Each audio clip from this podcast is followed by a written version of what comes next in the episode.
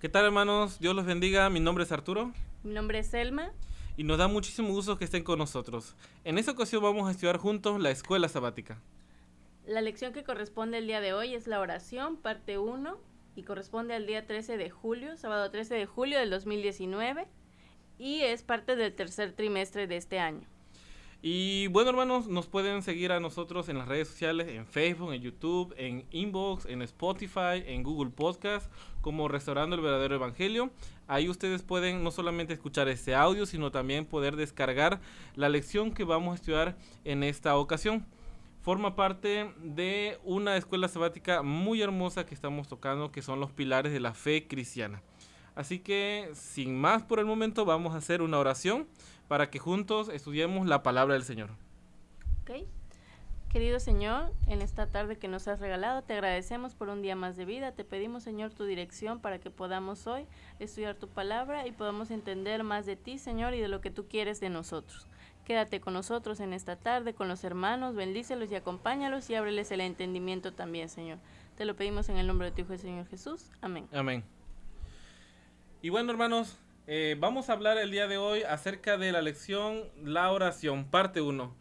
Eh, no sé, Selma, pero lo que hemos estado estudiando juntos es de que esa lección es una de las cosas más importantes que tenemos que tener en cuenta en nuestra vida cristiana.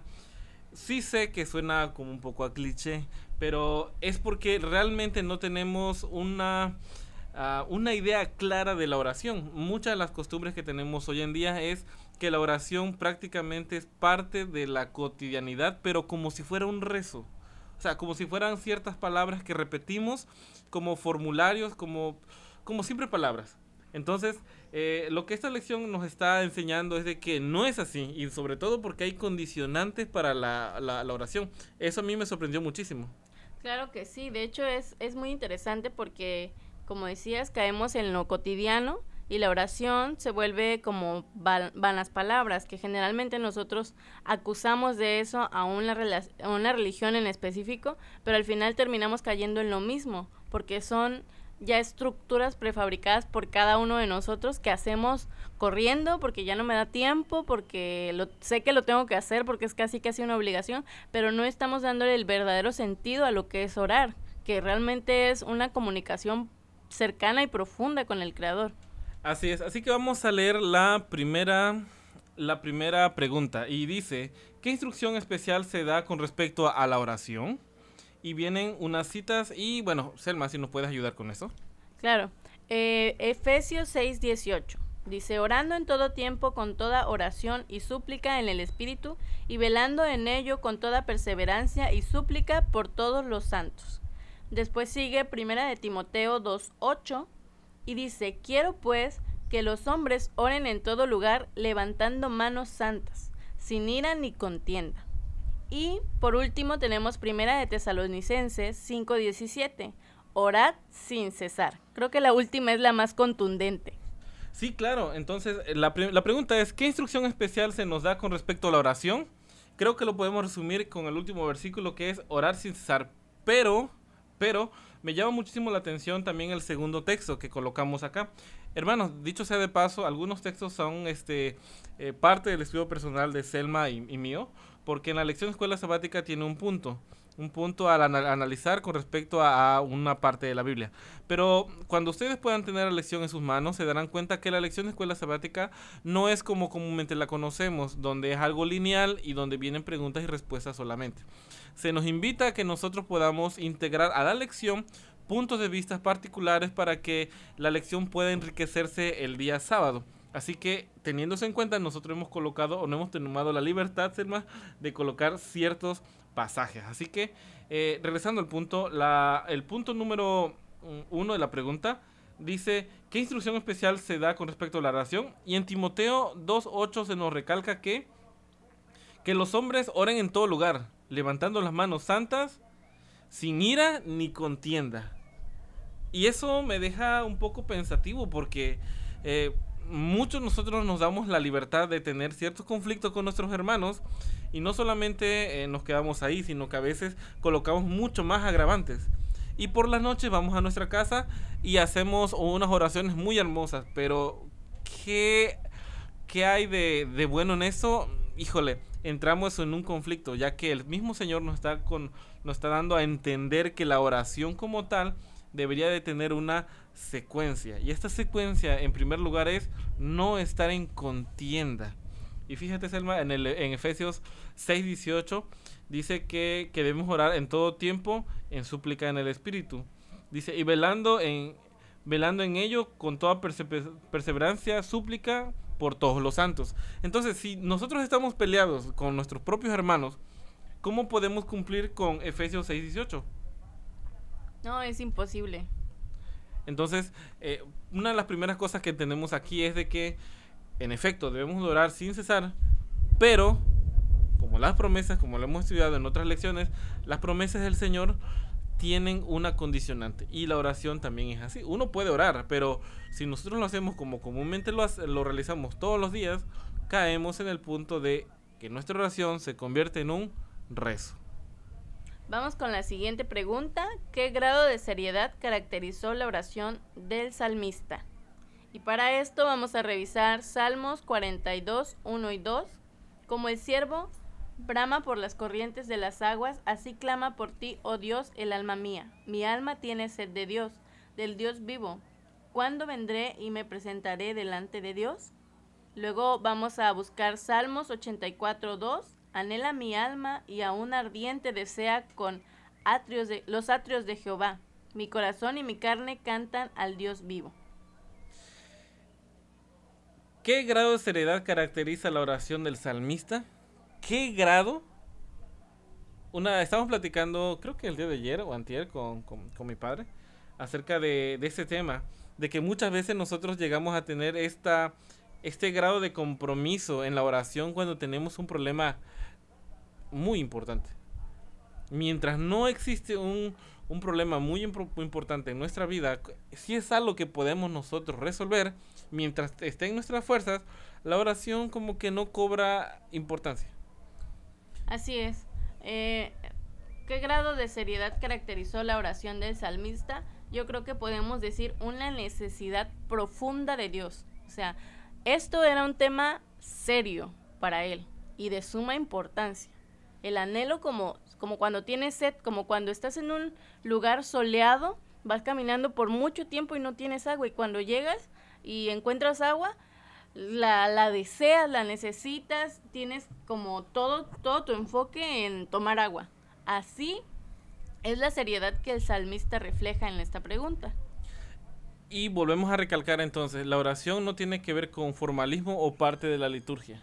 Porque en efecto, cuando nosotros estamos en nuestras iglesias, donde nos congregamos, realizamos oraciones y estas oraciones son complemento a la adoración. Pero acá estamos hablando de la oración personal, esa oración que tiene que ver con la comunicación con el alma. Si nosotros somos la novia del Señor, si somos la iglesia prometida para el Señor y Él es nuestro esposo y viene por nosotros, pongámonos en ese contexto. Yo, yo les he platicado en muchas ocasiones que cuando estuve con el novio con Selma teníamos una comunicación por teléfono. Y mucha de esa comunicación se desarrolló no necesariamente con mi teléfono de celular, sino que iba a los teléfonos públicos y pasamos muchísimo rato ahí, no importaba lo que pasara alrededor. Y era como que ya esperábamos la hora, Selma, para poder estar en comunicación. Y ese es el grado de comunicación que debemos tener con nuestro Señor. No solamente cuando hay una preocupación, porque si no, imagínate, ¿cómo, cómo nos tiene entonces nuestro Señor? ¿Como alguien eh, interesado? que cuando necesitamos ayuda de Él, vamos y lo buscamos realmente con, con ansia, como lo describe David. Creo que eso es algo muy injusto de nuestra parte. Sí, claro, es como si tuvieras un amigo que solo te busca cuando tiene una necesidad. Entonces no es tu amigo, no lo considerarías tu amigo, porque entonces solamente está aprovechando de aprovechándose de, de las situaciones para socorrer a ti. Lo mismo pasa con nosotros, a veces ese grado de ingratitud tenemos. Híjole, qué feo, qué fea palabra, pero bueno. Pero bueno, vamos a seguir con la pregunta 3. ¿En qué se deleita el Señor? Y yo creo que esta pregunta debería decir, ¿en qué se deleita y en qué no el Señor? Porque vamos a dirigirnos a Proverbios 15.8. El sacrificio de los impíos es abominación a Jehová, mas la oración de los rectos es su gozo. Y aquí nos podemos detener un buen rato para analizarlo. De hecho, bueno, no lo vamos a hacer ahorita. Pero si gustan ustedes, el día de mañana el, el, día de mañana pueden acompañarlos por la tarde, ya viernes 12 de, de julio. y pueden buscar el canal de Tiempo de Reunión donde vamos a hablar un poquito más a, la profundidad de ese tema. A través de YouTube. A través de YouTube, exacto. Así que, ¿quién es un impío? ¿O quiénes son impíos? Son los que cometen pecados, ¿ok? O sea, eso creo que lo tenemos bien claro. Aquí Proverbios dice que el sacrificio de los impíos es la abominación a Jehová. Si nosotros nos examinamos a nuestra vida, muy independientemente del contexto religioso en que estemos nosotros envueltos, si seguimos pecando, ¿qué somos? Impíos. Impíos. Primera de Juan 4, eh, si no mal recuerdo, eh, habla acerca de, de, de que el que comete pecado sigue siendo hijo del diablo. Así que todo sacrificio que yo haga, toda obra que yo haga para poder ser del agrado del Señor, si estoy en el contexto de pecado, mi oración no llega al cielo. Dice, más la oración de los rectos es su gozo. Ahora entendemos muchas veces que las oraciones que nosotros hacemos no pasan ni siquiera del techo o del plafón de nuestro techo, porque no tenemos los requerimientos básicos una cosa es que el Señor nos escuche y otra cosa es que, él, que esta oración sea de gozo para Él. Por, em, por eso podemos ver en la Biblia cómo Eliseo, cómo, Eliseo tiene, eh, tiene una, una, necesidad rápida, en este caso, darle a entender a su, a su criado de que los ángeles están alrededor. ¿Y qué pasa? Inmediatamente se le concede. Así es.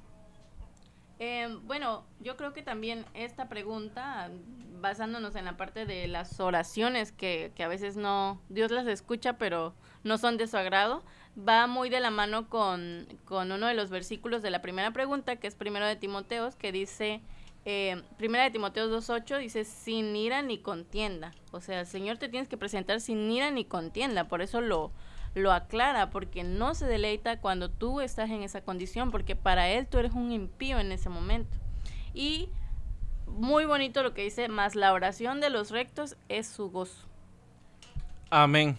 Y bueno, vamos a pasar a la, a la siguiente pregunta, la pregunta número 4. Dice, ¿cuál es el ejemplo de Jesús con respecto a la oración? Y para eso vamos a buscar Lucas 9, 28, 29. Aconteció como ocho días después de estas palabras, que tomó a Pedro, a Juan y a Jacobo, y subió al monte a orar. Y entre tanto que oraba, la apariencia de su rostro se hizo otra, y, se, y su vestido blanco y resplandeciente. También vamos a buscar Lucas 6, 12.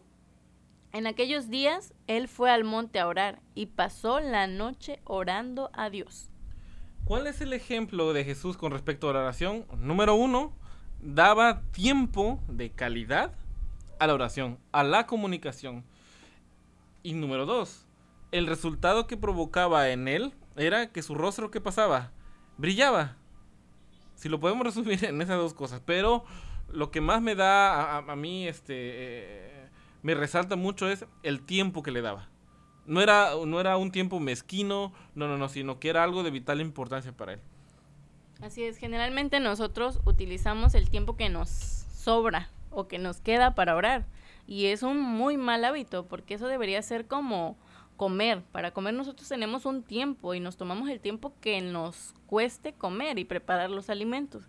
Lo mismo debería ser para la oración. Y recae mucho en esto de que nosotros tenemos ya prefabricadas oraciones. Entonces solo cambiamos dos que tres palabras, pero realmente no estamos entrando en esa, en esa comunión ni sintiendo lo que estamos diciendo. Pero bueno, vamos a pasar a la pregunta número 5 que dice, ¿cómo se manifestó su fervor? Para esto vamos a buscar Hebreos 5.7. Y Cristo, en los días de su carne, ofreciendo ruegos y súplicas con gran clamor y lágrimas al que le podía librar de la muerte, fue oído a causa de, su temor reverente. Y eso tiene que ver con la pregunta número dos, donde hablamos acerca de la necesidad o, la intensidad que tenía David para orar. De igual forma, ¿cómo nos damos cuenta que los héroes de la fe, y el máximo héroe de la fe, que es nuestro Señor Jesucristo, eh, hacía su súplica y su ruego tan intensos a alguien en específico, a su padre, a aquel que lo podría librar de la muerte? Entonces, hermano, si tú estás convencido de que si hay alguien que te puede librar de la muerte, no necesariamente la muerte física, sino la de la, de la, de la muerte espiritual que muchos nosotros tenemos día a día, pues bueno, tu oración y tu ruego debe de ser con tal intensidad aquella persona que lo puede lograr por ti y que ya lo hizo y que bueno, que es un ejemplo de vida para eso. Así es. Eh, eso me hace recordar algo bien interesante que, que pasó el sábado pasado tuvimos un bautismo muy muy bonito.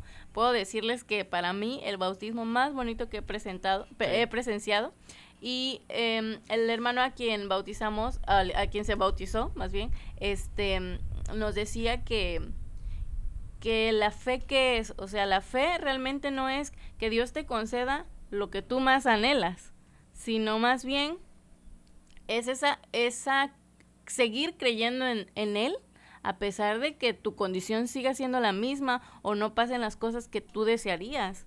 Entonces, esto tiene mucho que ver con el, fervor con el que uno ora, porque no es como una condicionante, voy a orar con fervor para que así se me cumpla, y si no se te cumple, se te va a acabar el fervor. Y aquí entramos con un gran problema que existe en la cristiandad hoy en día, y tiene que ver con esas oraciones que eh, eh, en, el mundo cristiano existen de yo declaro, yo, yo solicito, yo reclamo. Todo ese tipo de oraciones que giran alrededor de un propósito en particular y no en la voluntad de Dios. Y no es que no puedan, ni existan, pero como vimos en las anteriores cuatro preguntas, no se están cumpliendo por lo regular las condicionantes que Dios nos pide. Estar en paz con nuestros hermanos, hacerlo de todo corazón, no hacer oraciones de una manera mezquina y hacerlo con el tiempo, eh, con el tiempo dedicado para la oración, porque como lo estábamos leyendo, muchas de nuestras oraciones simplemente se desarrollan en un contexto de necesidad, ni siquiera en un contexto de, adoración. Y muchas veces la oración como tal o, la necesidad no se va a cumplir como tú lo bien dices, hermano, en lo que yo deseo, sino, lo, que sea mejor para mí. Lo que es mejor para mí, exacto.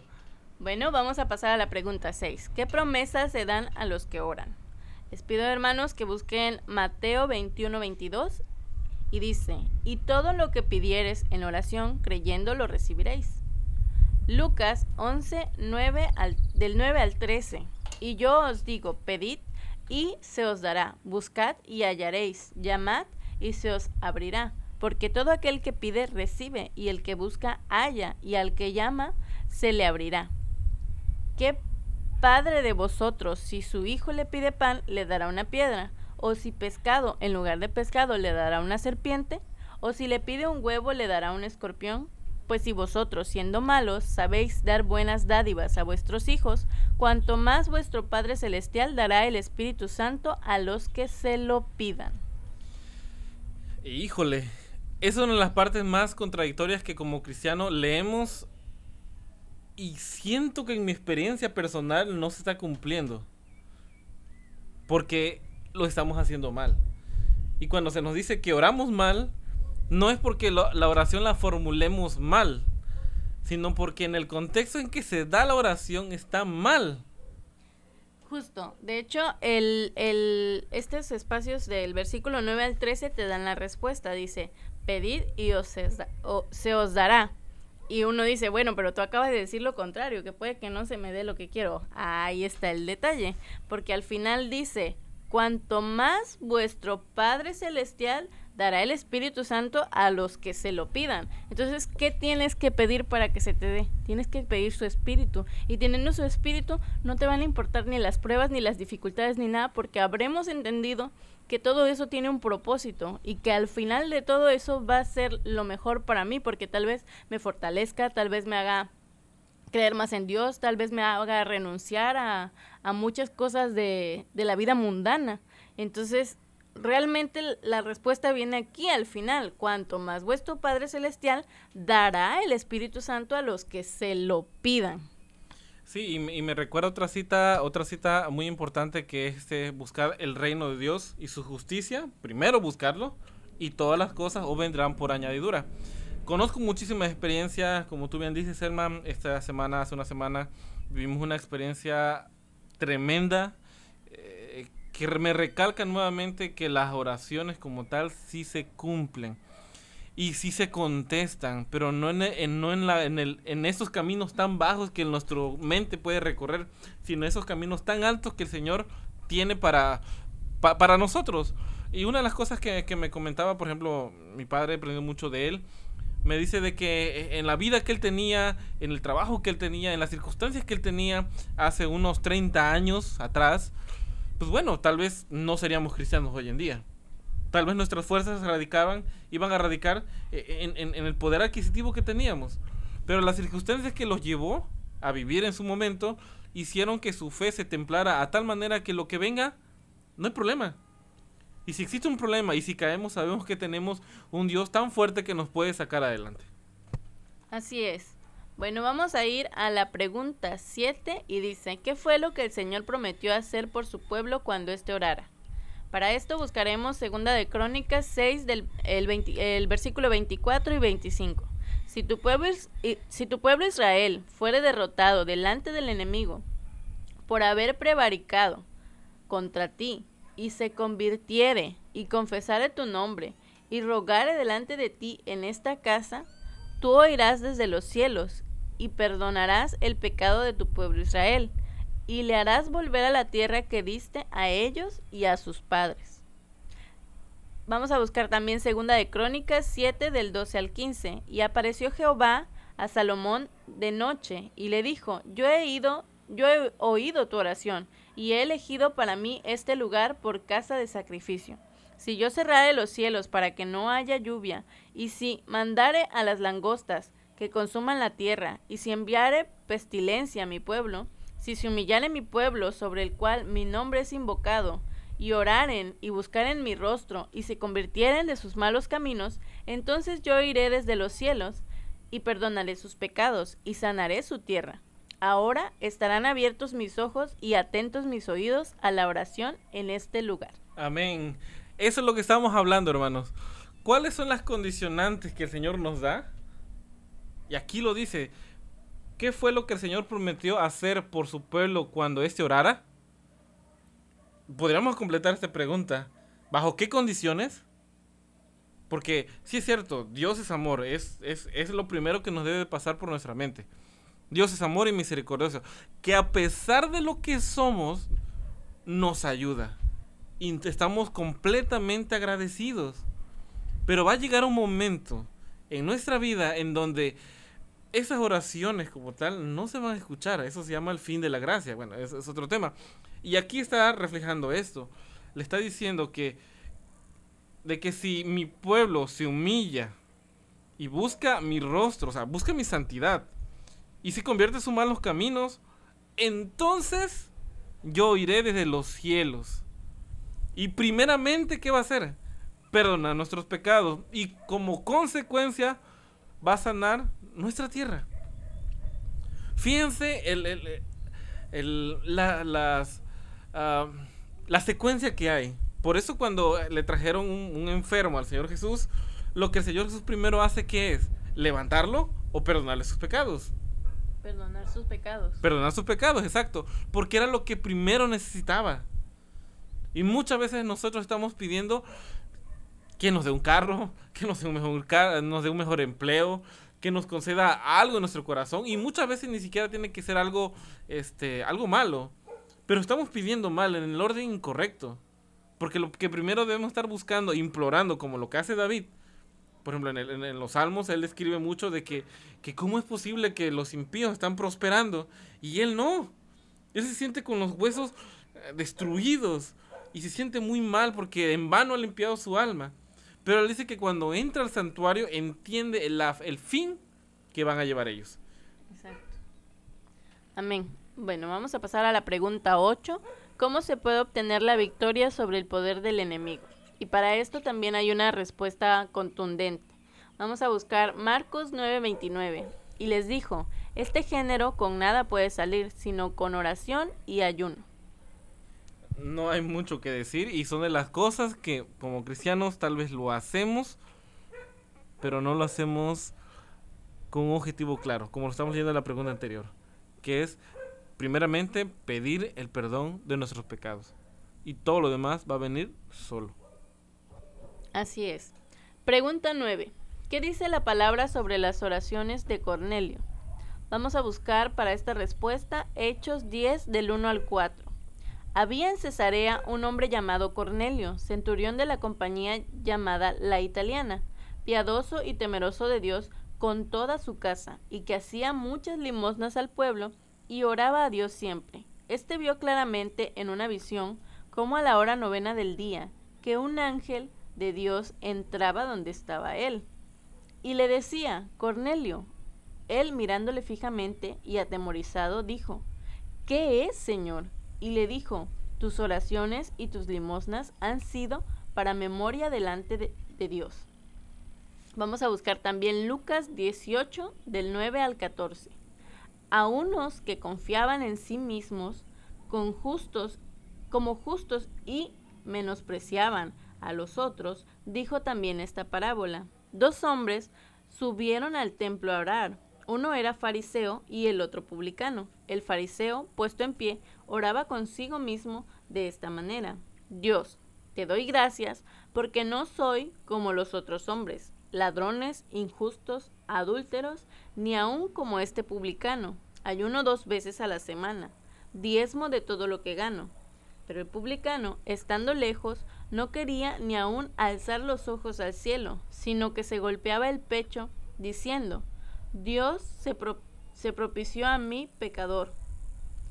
Os digo que éste descendió a su casa justificado antes que el otro, porque cualquiera que se enaltece será humillado, y el que se humilla será enaltecido.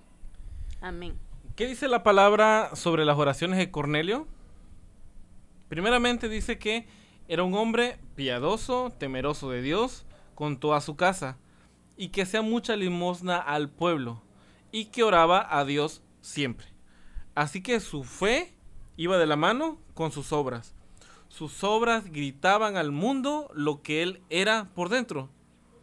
Y lo que él era por dentro reflejaba lo que eran sus obras.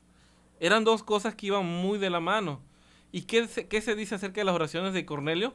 Pues bueno, él, al orar de manera sincera, y no solamente de manera sincera, sino que lo que él estaba pidiendo lo estaba viviendo y lo estaba haciendo. O sea que lo que él hacía, como lo vimos en la pregunta número dos, es estar en paz con sus hermanos y dar de lo que él recibía a los demás. Entonces su oración fue escuchada. Eran básicamente gozo para Dios, lo que ya veníamos leyendo. Exacto. Ahora, otra cosa interesante es eh, ver la parábola y ver esta cuestión de que, fíjense, el, el, la persona que está acá decía que él ayunaba, decía que él eh, diezmaba, pero ¿qué le faltaba a esa persona? Él estaba tratando de comprar algo con sus obras y dejaba a un lado todo lo demás. Y eso no era gozo para Dios. Él se convertía automáticamente en un impío. Sí, entonces vemos, vemos los dos ejemplos. Cornelio daba de lo mucho que tenía, ¿ok? Y el otro daba de lo poco que tenía. Pero lo daba todo y de manera sincera. Y acá vemos que el fariseo, esta otra persona, híjole, estaba colocando sus obras por delante, no sus obras eran el resultado de lo que él era. Entonces, ¿Qué aprendo yo de Cornelio? Pues bueno, lo que él sabía, lo que él entendía, lo creía y lo hacía. Simple, sencillamente, y eso era lo que el Señor quiere de nosotros. Que esas oraciones sean, sean su gozo de Él. Es correcto. Vamos a pasar a la pregunta 10. ¿Qué vio el profeta ofreciéndose, ofreciéndose sobre el altar del incienso en el cielo? Vamos a buscar Apocalipsis 8, 3 al 4. Otro ángel vino entonces y se paró ante el altar con un incenciario de oro, y se le dio mucho incienso para añadirlo a las oraciones de todos los santos. Sobre el altar de oro que estaba delante del trono, y de la mano del ángel subió a la presencia de Dios el humo del incienso con las oraciones de los santos. Vamos a buscar también Apocalipsis 5.8 y cuando hubo tomado el libro, los cuatro seres vivientes y los veinticuatro ancianos se postraron delante del Cordero. Todos tenían arpas y copas de oro llenas de incienso, que son las oraciones de los santos. ¿Qué vio el profeta ofreciendo sobre el altar del incienso en el cielo? Y acá entra nuevamente una de las lecciones que estudiamos ya hace más de seis meses acerca del santuario y cómo, cómo se refleja nuevamente en la vida cristiana esa, ese esquema de salvación. Muchas veces cuando nosotros pasamos por alto el significado del santuario y el esquema del santuario, por eso no entendemos cómo funciona este recorrido del pueblo cristiano. Porque imagínate, nosotros queremos llegar al santuario, llegar a ofrecer el incienso y ni siquiera estamos pasando por los panes, no estamos pasando por la luz, no nos estamos lavando, ni nos estamos humillando. Estamos saltando el proceso directamente a encender el incienso. Y conocemos dentro de, de, mismo eh, números qué es lo que le pasa a los hijos de Aarón por llevar un fuego extraño. Entonces, nuestras oraciones vienen siendo eso. Un fuego extraño para el Señor y no se vuelven un gozo, como lo leímos hace rato. Entonces, ¿qué vio la profecía ofreciendo sobre el altar del incienso en el cielo? Pues bueno, nuestras oraciones. Esperemos que sean las nuestras, pero eso fue lo que miraron. Amén. Vamos a buscar la vamos a pasar a la pregunta 11. Mientras el Salvador oraba en un lugar determinado, ¿qué petición hicieron los discípulos? Para esto vamos a buscar Lucas 11:1.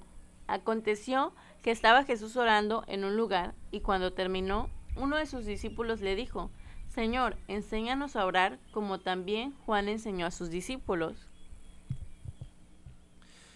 Eso es mucha humildad mucha humildad porque creo que es una de las cosas que tenemos que empezar a, hacer, a, volver a aprender a orar. Muchas veces ya tenemos las cosas muy mecanizadas y tenemos que empezar a, entender cuál es el esquema correcto de cómo orar. Y digo, esta lección está, nos está sirviendo para eso.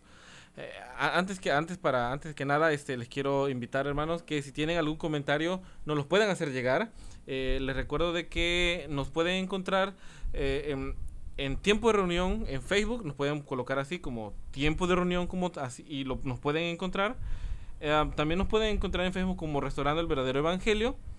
Ahí pueden enviarnos sus comentarios, eh, sus sugerencias, también la respuesta de las preguntas. Ahí va a estar colocado ese audio y en las redes sociales como tal. Así que, qué bonito sería, Selma, que hiciéramos esa misma solicitud que hicieron los discípulos en su momento. Señor, enséñanos a orar.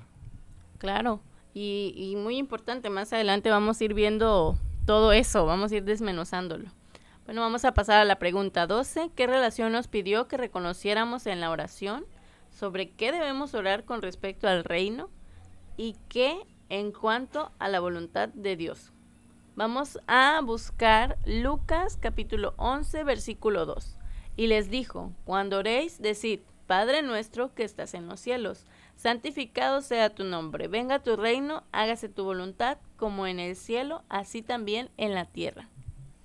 ¿Qué relación nos, nos, pidió que reconociéramos en la oración? Que el Padre está sobre todos y que Él es el único en cual su nombre es santificado. Es una de las cosas que tenemos que reconocer. ¿Sobre qué debemos orar con respecto al reino? Curioso. Pedir que su reino venga pronto por sobre todas las cosas, tener esa voluntad, tener esa necesidad de que se cumpla esa gran promesa para con nosotros. Y en cuanto a la voluntad de Dios, y aquí es donde creo que de manera directa sí lo aceptamos, pero de manera indirecta con nuestra forma de orar no lo estamos cumpliendo. Y dice, hágase tu voluntad como en el cielo, así también en la tierra. Y yo no estoy diciendo que no reclamemos las promesas del Señor. Claro que sí. De hecho, tenemos ejemplos claros en, la Biblia de que se hacen peticiones directas, como tal. Pero internamente, ¿queremos que sea realmente la voluntad de Dios o realmente queremos que sea la nuestra? Eso es lo importante. Y uno de los ejemplos que podemos tener es la oración, no la oración, sino la declaración que tuvieron los amigos de Daniel cuando dieron testimonio de su fe ante el rey. Sépase, oh rey, que no nos vamos a inclinar a esa imagen. Ellos están diciendo, estamos reclamando la protección de nuestro, de nuestro Dios, que en la pie, nuestro pie no tropiece en piedra, como lo dice en el Salmo 91. Pero vuelven a decir, y si no lo hiciere, se pasa que de todos formas no lo vamos a hacer. Eso es, hágase tu voluntad como en el cielo, así también en la tierra. Así es. Bueno, vamos a la pregunta 13. ¿Qué dependencia diaria de Dios debemos reconocer? Para esto vamos a buscar tres citas bíblicas. Lucas 11.3. El pan nuestro de cada día, dánoslo hoy. Mateo 6:25. Por tanto os digo, no os afanéis por vuestra vida, qué habéis de comer o en qué habéis o qué habéis de beber, ni por vuestro cuerpo, qué habéis de vestir.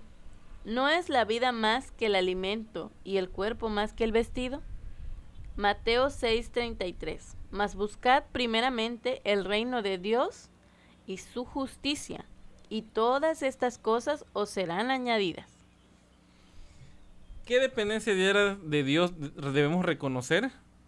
Número uno, que el alimento, la forma en cómo nosotros subsistimos aquí en la tierra, no es por nuestras fuerzas. Pero ese pan no solamente se queda en el contexto eh, de alimento, alimento físico, sino también tenemos que reconocer que el alimento tiene que ver directamente con la palabra del Señor que, no, que nos da a nosotros.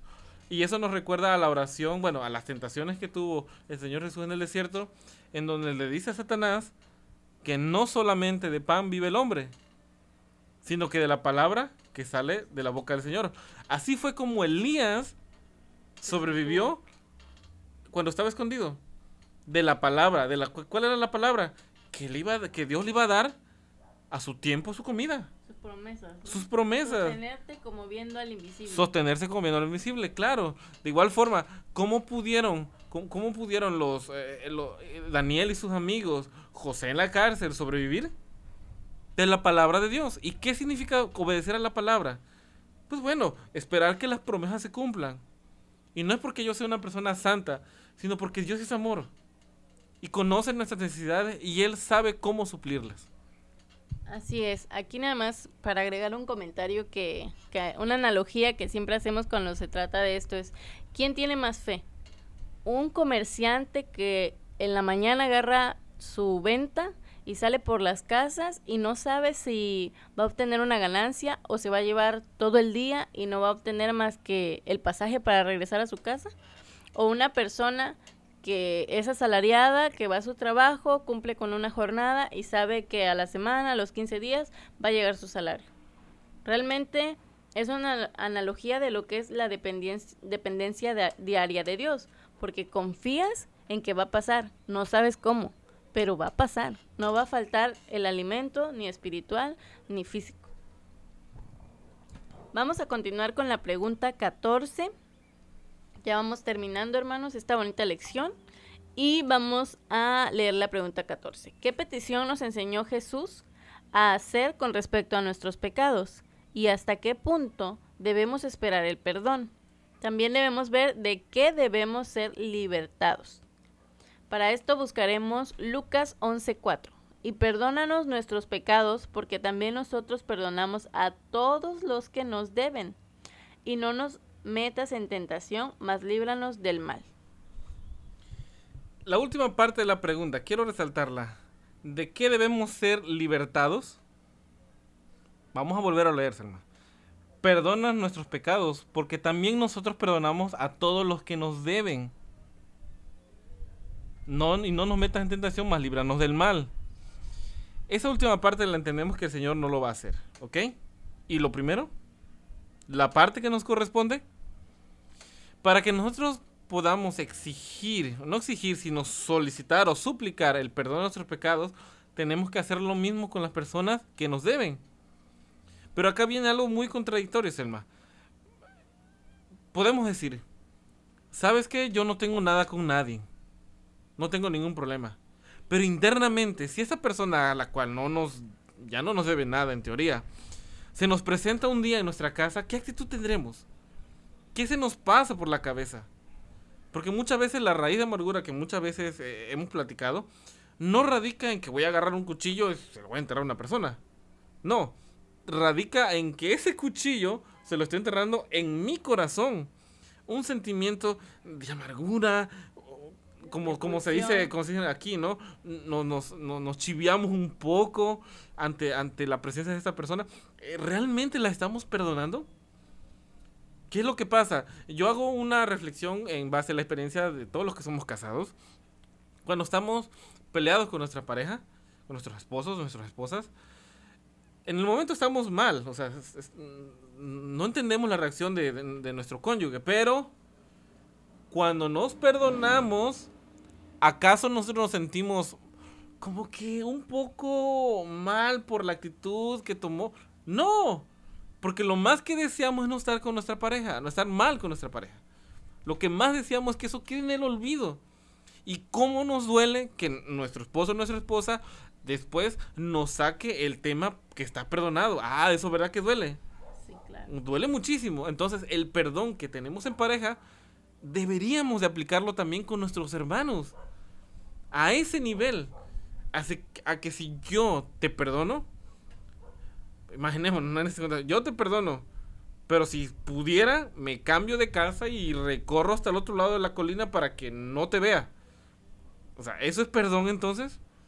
No, eso es un engaño, un engaño cruel que nos hacemos a nosotros mismos. Bueno, dice, ¿qué petición nos enseñó Jesús a hacer con respecto a nuestros pecados? Dice, perdona nuestros pecados. Vamos a regresar al ejemplo del fariseo.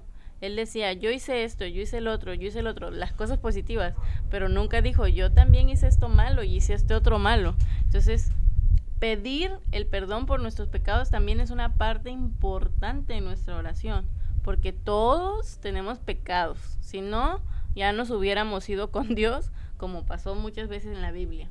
Eh, dice, ¿hasta qué punto debemos esperar el perdón?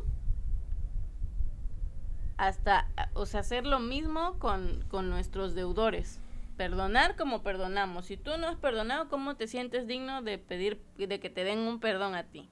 ¿Y de qué debemos ser libertados? Bueno, pues del mal, ¿no? Pero volvemos a lo mismo, es secuencial. Vamos ahora a pasar a la pregunta 15. ¿Qué estaban haciendo los discípulos de Jesús antes del, justo antes del Pentecostés? Hechos 1.14.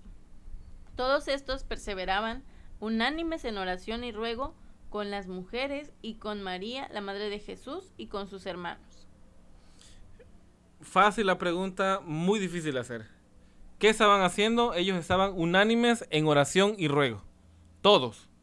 Pero para que todos estuvieran unidos, teniendo esta, estos círculos de oración, tenían que estar en paz.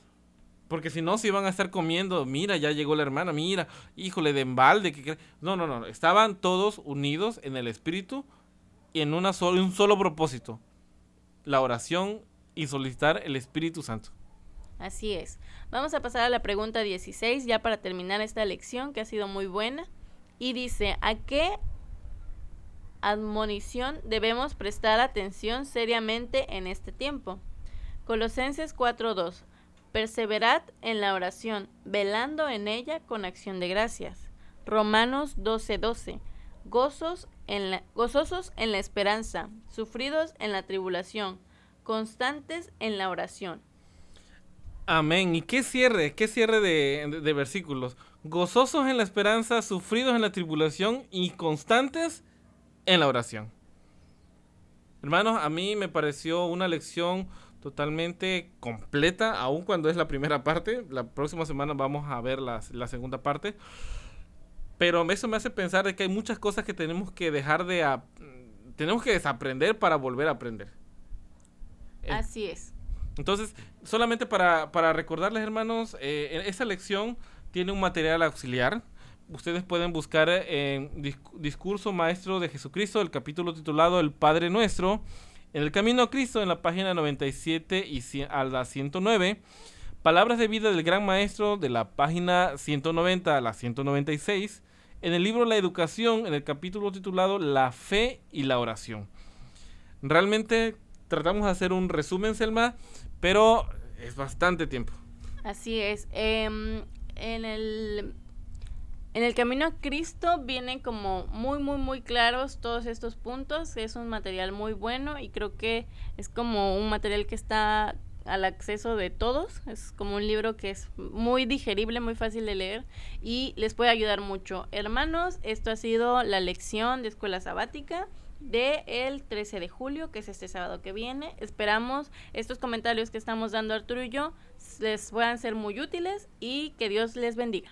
Que Dios le bendiga. Así que antes de terminar eso, vamos a hacer una oración para que juntos podamos, si gustan, volver a repasar este audio, volver a repasar los apuntes que tienen. Y el próximo sábado, el sábado 13, podamos estudiar esta lección con una información más para que crezcamos juntos en la palabra del Señor. Así que vamos a hacer una oración. Padre nuestro que estás en los cielos, santificado sea tu nombre.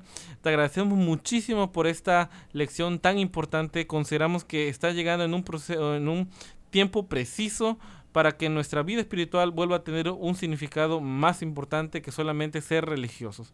Así que Padre, te quédate con nosotros, quédate con todos los hermanos que están del otro lado de su teléfono, de la computadora, y que pueda servir este audio de algo, sobre todo un repaso para poder crecer juntos en el Espíritu y en tu verdad. Gracias, Padre, por todo. Todo eso se lo pido en el nombre de tu Hijo, el Señor Jesús. Amén. Gracias, hermanos, por escucharnos. Si llegaste hasta este, a este minuto 45 ya, te agradecemos muchísimo. Vamos a seguir haciendo estos audios para que sean, para que puedas, podamos juntos estudiar la palabra del Señor. Mi nombre es Arturo. Mi nombre es Selma. Y que Dios te bendiga.